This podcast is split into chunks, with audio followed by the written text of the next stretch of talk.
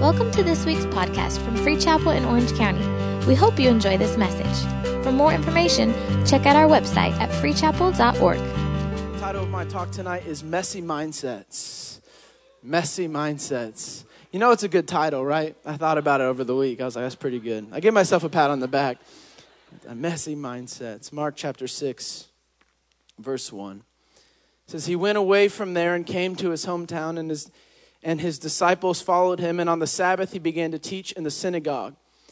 And many who heard him were astonished, saying, Where did this man get these things? What is this wisdom given to him? How are such mighty works done by his hands? Is this not the carpenter, the son of Mary, the brother of James and Joseph and, and Judas and Simon? And are not his sisters here with us? And they took offense at him. And Jesus said to him, A prophet is not without honor except in his hometown, amongst his relatives, and in his own household. And he could not do mighty works there except he laid hands on a few sick people and he healed them.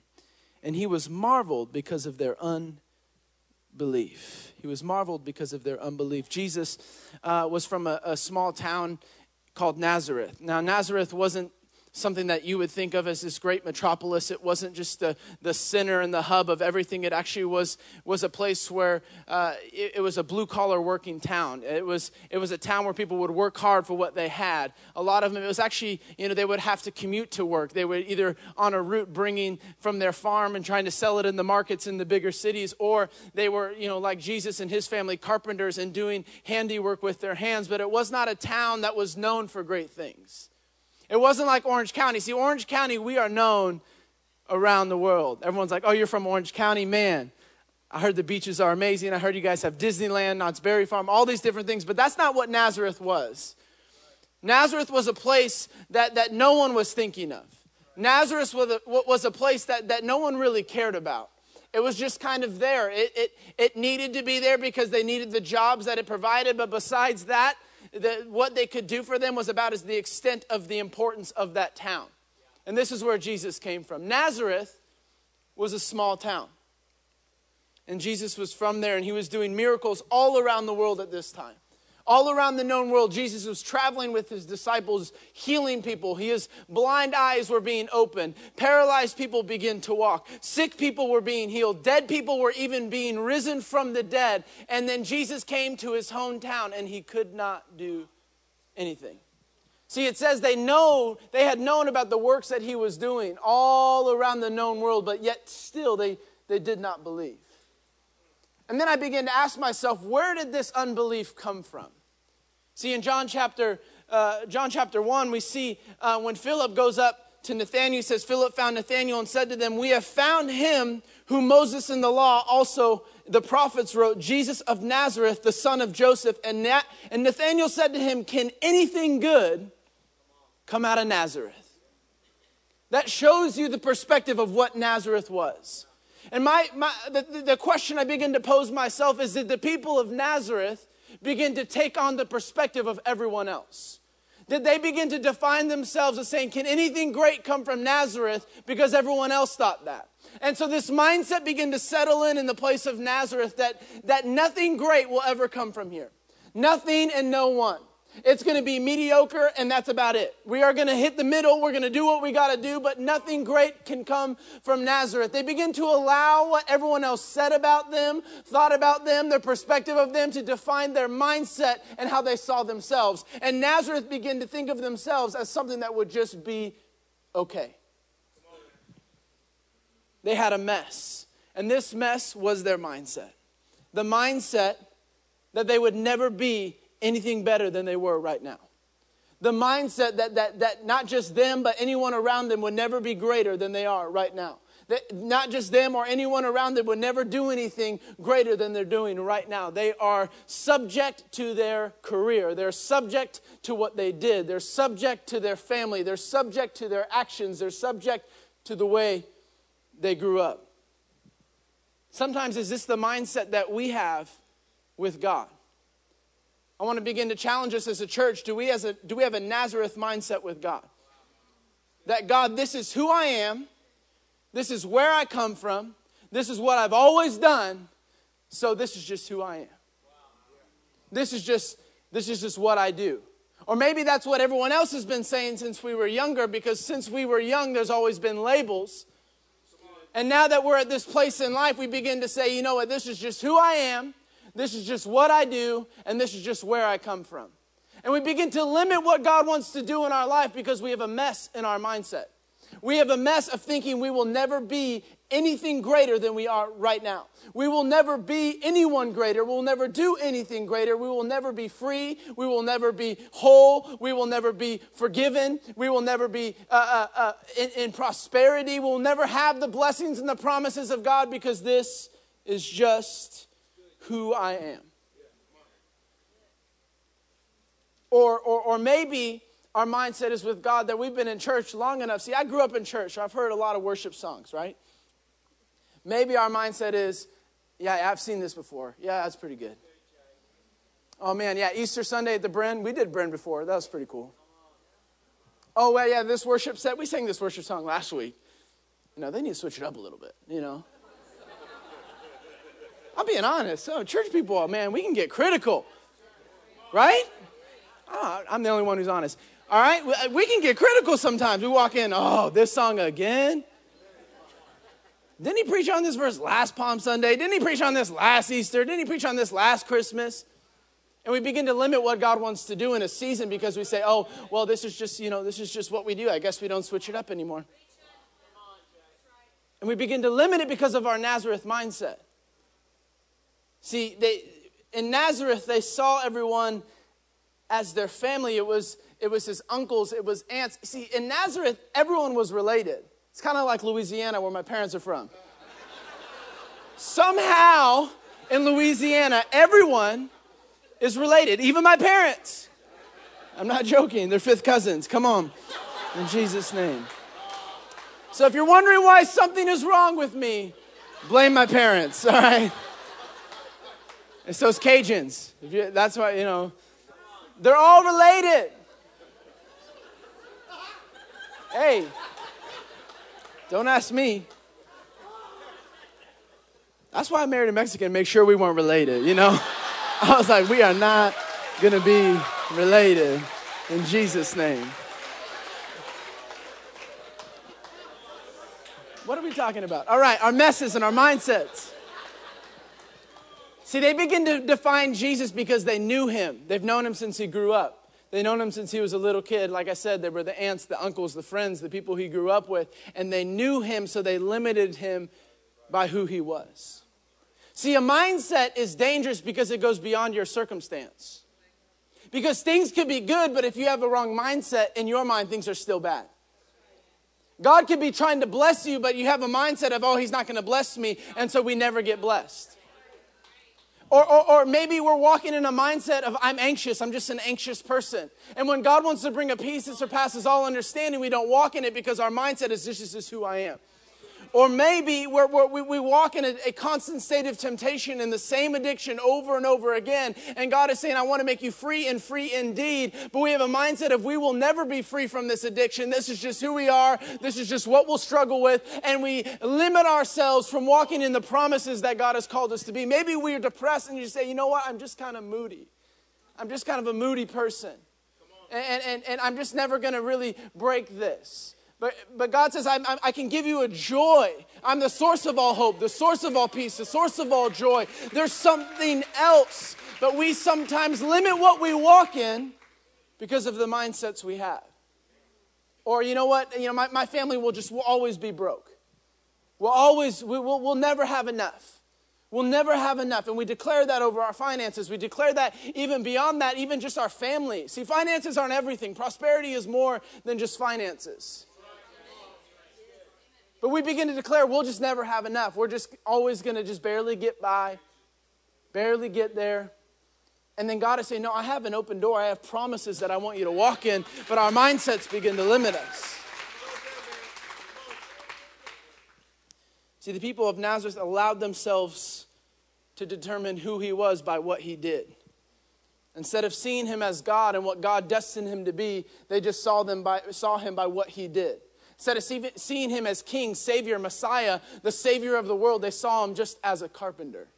See, the difference between carpenter and king is a carpenter is what this person does for me. A king is what can I do for you? See, they begin to, to see his perspective by what he did, not by who he was. And they begin to limit what God wanted to do there. So they saw him as imperfect. And when I was studying this, one of the theologians had an amazing thought. He said maybe they saw him as imperfect because they didn't want to submit to him. Because anything that's perfect, we will want to submit to. But we won't submit to things that are imperfect.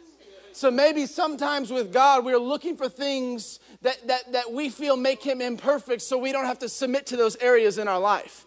See, maybe it's finances that we feel like God is imperfect in because we don't actually want to submit our finances to God. Or maybe it's the anxiety that we're dealing with and saying, God, I'm still struggling with this, anxiety, but it's actually a comforting thing because it's something that we almost can control. And instead of giving it to God and saying, God, I trust you with this area, we say, you know what? I'm actually not going to believe in that. And we begin to limit what God wants to do because we don't want to submit to something that we feel is imperfect. We look at our messes, we look at our flaws, we look at our shortcomings, we look at the things that maybe God hasn't done, and we say, well, God is imperfect, so I, I don't have to submit to this. If God was good, then why would this happen to me? If God did miracles, then why didn't He heal my relative? If God loved me, then why does no one else love me? If God provided, then why don't I have it all that I need? And we begin to look for these disqualifying things in God and we allow them to become mindsets and then we don't submit to it because we feel like God is imperfect in this area. See, the brokenness of our world does not speak to the imperfection of our God, it speaks to the need for Him. See, we see the brokenness of our world as, as God's not in this. God's, God's not in this world. Do you see all that's going on? Do you see the division? Do you see the hurt? Do you see the pain? Do you see the lack? Do you see the brokenness? Do you see the sick people? Do you see all these different things? And we say, God, where are you? God, where are you? And we begin to automatically define God as imperfect because our world is imperfect. But actually, that's why we need God in the first place.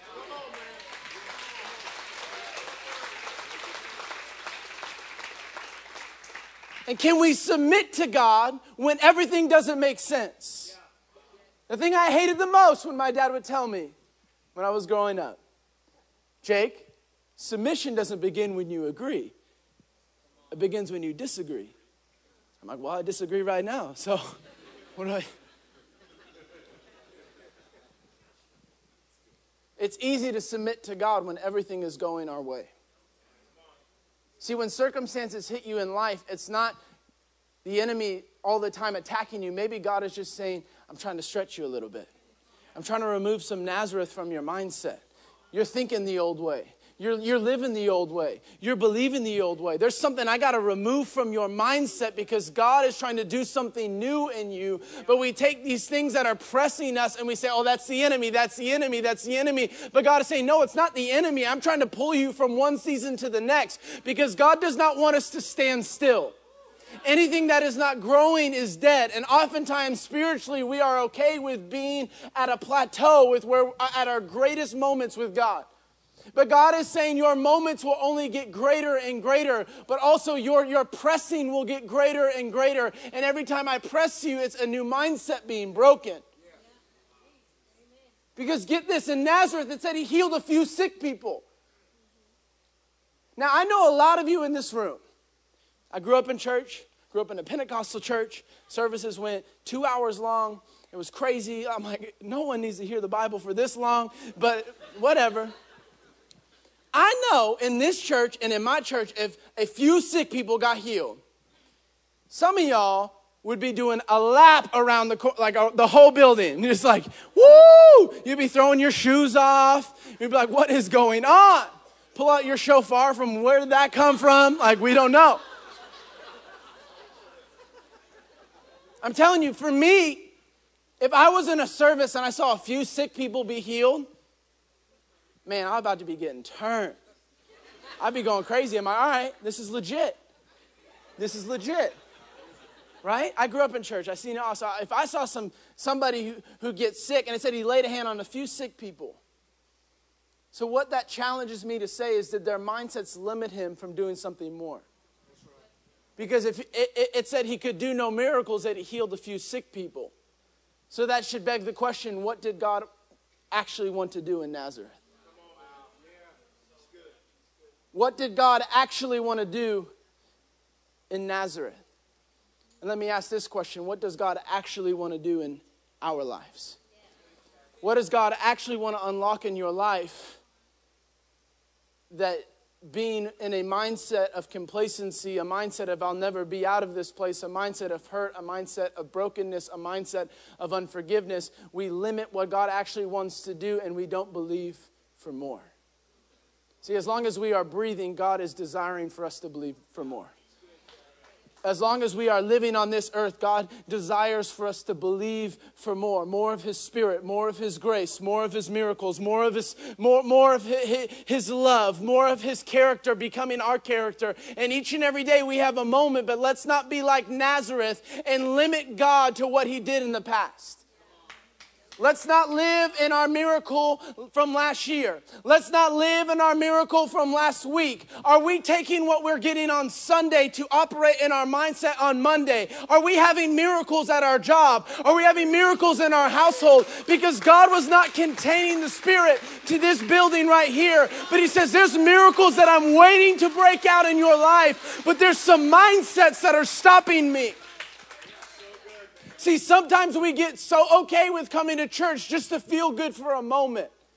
An hour and 15 minutes makes me feel good for the week, and I'm good. And that mindset right there limits what God actually wants to do each and every week in this church, each and every week in your life, each and every week in your family, is treating God to a day on the calendar. We have now limited God to a day on the calendar. We have now limited God to a time frame on our schedule rather than allowing Him to operate each and every moment in our life to operate each and every minute in our life. That we could be at work and God could speak and say, Go here, I need you to do this. And we'd be like, Yes, God, I'm listening. Let's do it. I need you to pray for that person. They're sick. I'm going to bring a healing. I need you to speak a word of prophecy over their life because they need to know that I love them. I need you to walk in freedom because your message is going to begin to set some people free. But we cannot limit God to a calendar. We cannot limit God to a service. We cannot limit God by our mindsets. But God is saying there is so much more I want to do in your life. There's so much more I want you to walk in. There is so much more.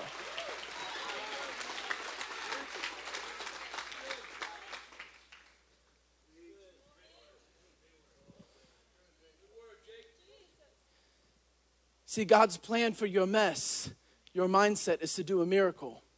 And your mess becomes His message. Some of us were preaching the same message from the first time we met God. God's, God's stirring up some new messages in here. So, why am I in this mess? Because there's a new message coming. Why am I going through what I'm going through? Because God is needing to speak something new in this season in your life. You need to reach some new people. So God's plan for your mess, God's the, the mess that you're walking in, the mindset that you may have, God is breaking that off and He's gonna do a miracle in your life, not for your gain, not for your prosperity, not for your bank account, but for a message that He wants to give to His people out there.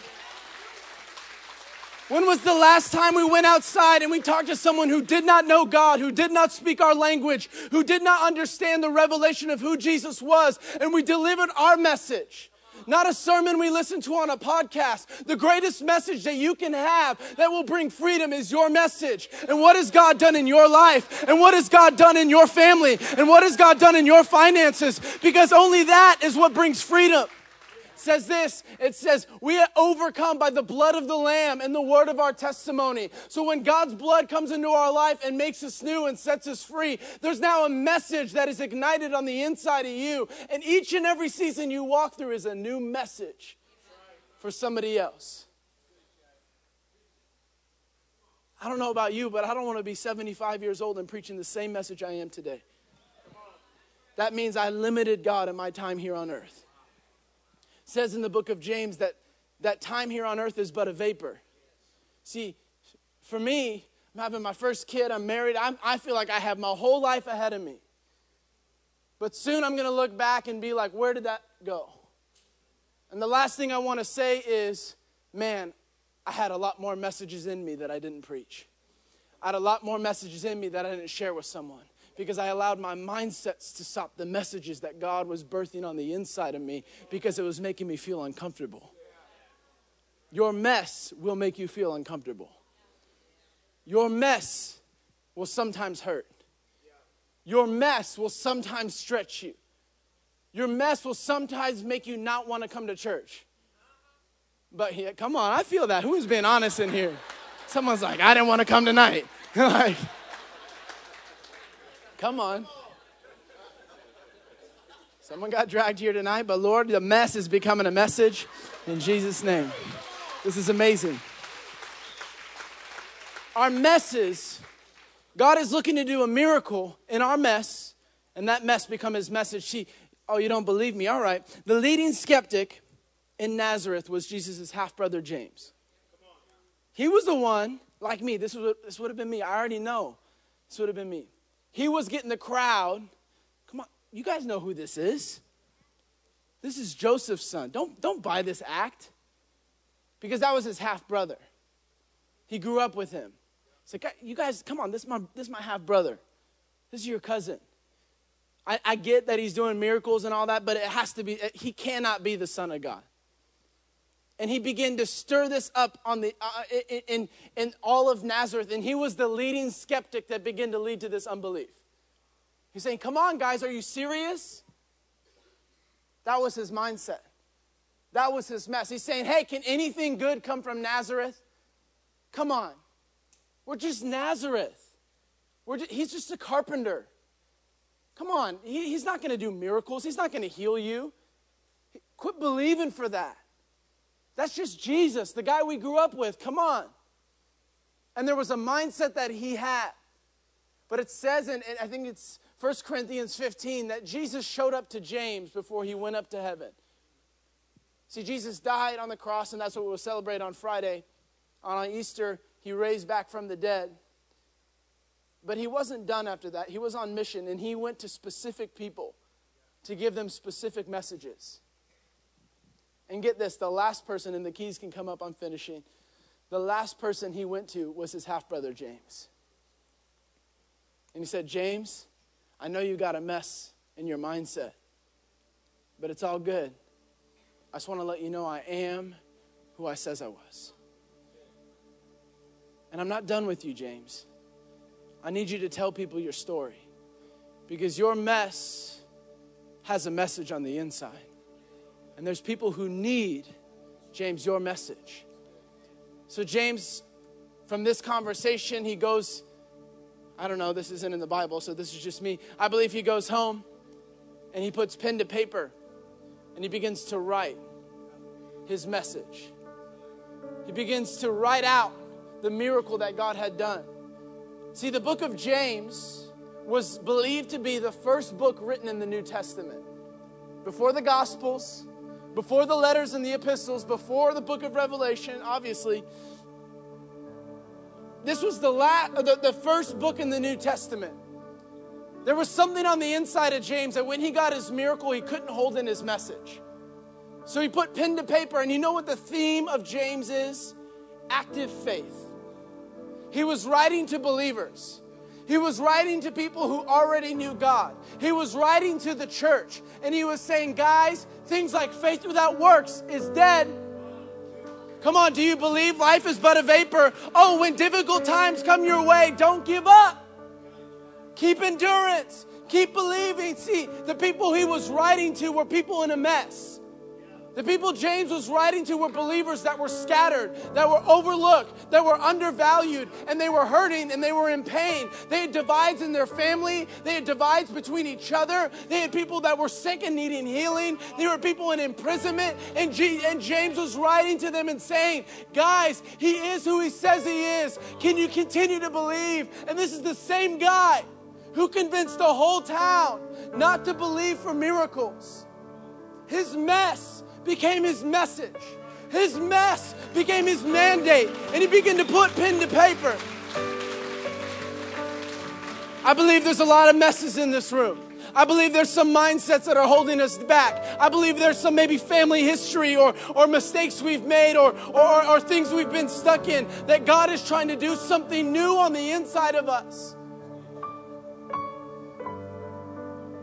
As I was studying, I thought of a verse in the Old Testament. It was when King Solomon had finished the temple, he had put the finishing touches on it.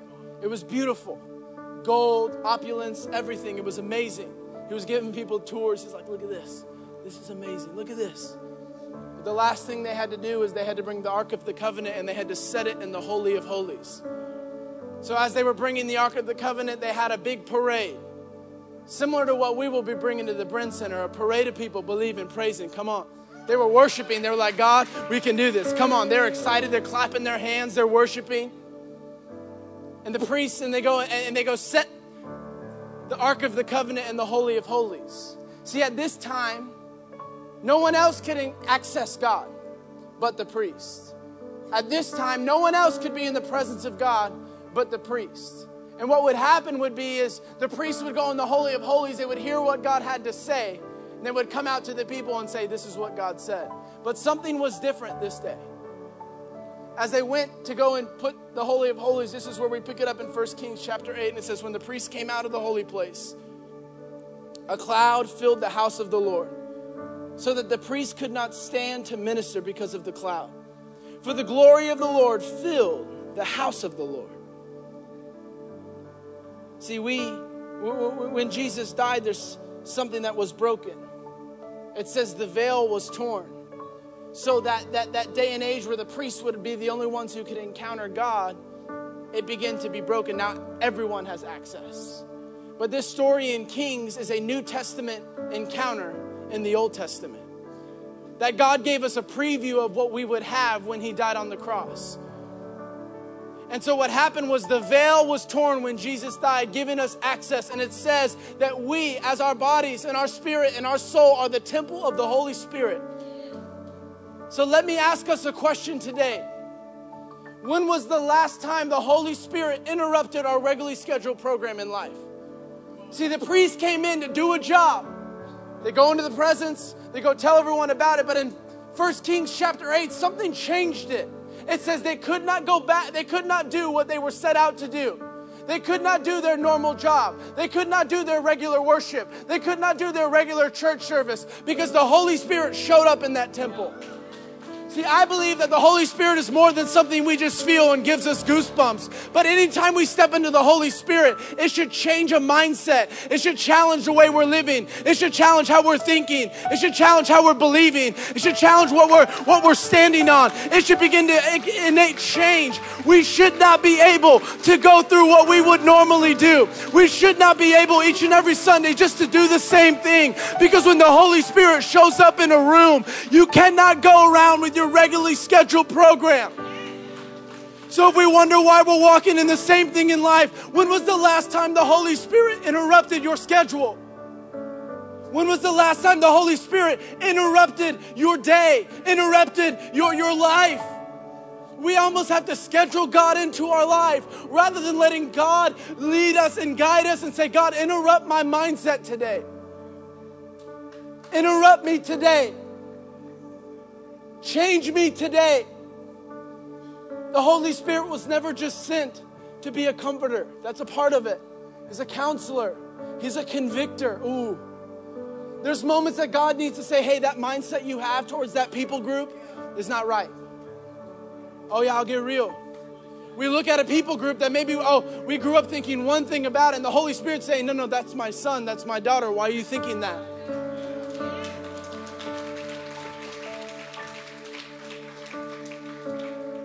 God wants to do a miracle with your mess, and He wants that mess to become your message. But the only way that happens is if we allow the Holy Spirit to interrupt our regularly scheduled program. The only way a mindset can be broken is by the presence of God. And the presence of God, like I said, isn't just goosebumps and feeling good in a worship song, but it's saying, God, I am giving you my nature in this. I'm giving you this mindset. No longer am I going to believe like this. No longer am I going to think like this. No longer am I going to, to talk like this and, and to act like this and to walk like this. God, let me believe for more. God, I know that I've been hurt because you didn't do that miracle in the past, but God, I'm going to believe for miracles again. God, I know that I feel like I've been in lack, but I'm going to believe that you're looking out for me. God, I know that I feel like I'm alone, but I'm going to know that you're my comforter and my counselor. God, I know that I'm anxious, but you're going to give me a peace that surpasses all understanding. God, I know that I'm worried. God, I know that I'm depressed. God, I know that I'm overwhelmed, but I know that there is a God who says, I am who I say I am. And there's some mindsets we're no longer walking in. There's some mindsets we're no longer living in because the Holy Spirit has come to interrupt our regularly scheduled program in the 5 p.m. service here at Free Chapel, Orange County. And He's saying, Tonight is your night. Tonight is your night to walk in freedom. Tonight is your night to believe for more. Tonight is your night to step out of that mess that you've been walking in and living in. God, I'm accepting your nature. Can we stand to our feet? I'm finishing.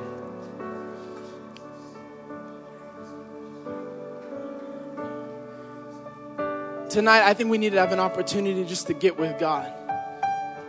Say, God, I need you to break some mindsets. I grew up in church. Trust me, I got a lot of mindsets about church that I each and every day say, God, break this off my life. We've all been hurt, we've all been done wrong.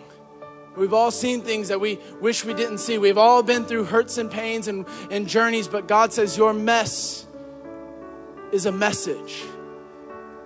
And there's the keys to the message tonight, and God is unlocking it in some of you. I believe that and I feel it. He's interrupting our regularly scheduled program for someone to respond and say, God, I need you to break some mindsets. Says this in Romans says, do not be conformed to the patterns of this world but be transformed. How? By the renewing of our mind. That when the Holy Spirit truly enters our heart and in our soul, there's a renewing not just of our soul and our spirit, but of our minds. There's mental illnesses that God will heal, depression that God will heal, addictions that God will heal, mindsets that God will heal. But I believe it takes a response. Pastor Jentezen said this, and I'm probably going to say it wrong because he's a wordsmith, but I'm going to say it the best I know how the, the way I remember it. It says a natural response always activates a supernatural response. That, that it takes us to step out naturally for God to move supernaturally. So, as we go back into this worship song and the worship set comes up, let's allow the Holy Spirit to interrupt our regularly scheduled program. And if you have some mindsets and some things that you're saying, God, I need this broken off of me, I want you to step out of your seat. Thank you for listening to this week's podcast. We hope you were blessed.